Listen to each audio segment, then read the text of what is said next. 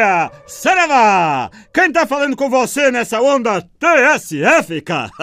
é teu bispo Miguel Guilherme. E tô aqui, de coração na mão, de pulmão na mão, de fígado na mão, de pâncreas na mão, de trato urinário na mão, pra falar um negócio pra você. É o seguinte, tô vendo uma luz no fundo do túnel, irmã.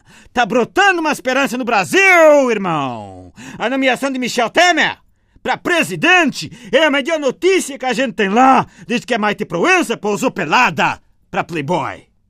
Por que, Bispo Miguel Guilherme? Pergunta a você, muito bem perguntado. Porque o Temer era o homem certo no lugar errado. Antes, o Temer era vice-presidente e tinha influência zero no Brasil. Zero. Tava desconforme, né? Mas agora. Ah, irmão. Ah, irmã. Agora, o Temer é presidente e manda na turma toda lá. Glória! Aleluia! Que legal! Puxa, teu bispo Miguel Guilherme tá feliz pra caramba! Temer convidou uns 30 marmanjos pro governo e nenhum é mulher. Só tem pênis escroto. Tá parecendo, sabe o quê? Que o Pedro Arroja prestou uma consultadoria e falou para ele que mulher na política é baita retrocesso civilizacional. E aí, se eu digo, bota pra quebrar. Eu digo, encore. Eu digo, que legal. Não leva mal, não, minha irmã. Teu bispo Miguel Guilherme gosta paca de mulher. Gosta paca de transar. Teu bispo gosta de usufruir dos encantos femininos. Mas é em casa, no lar. Você quer ser vacarrona? Muito bem. Você vai ser vacarrona, mas para seu marido.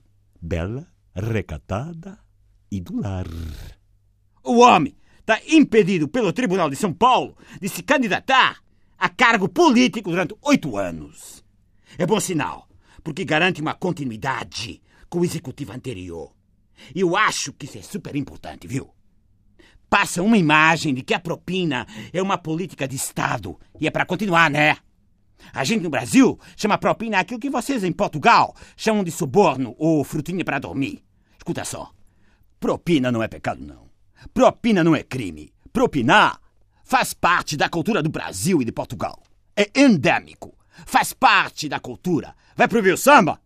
Vai proibir o fado? Vai proibir matança do porco? Não, né? Então não condena a propinação da propina, pô. Se manca aí, meu irmão. Bota teus ouvidos no que falou o presidente no seu primeiro pronunciamento. Não fale em crise. Trabalhe. É isso aí, meu irmão. Tira o pé do chão. Vai trabalhar, malandro. Você pensa que cachaça é água? Cachaça não é água, não, pô. Olha só.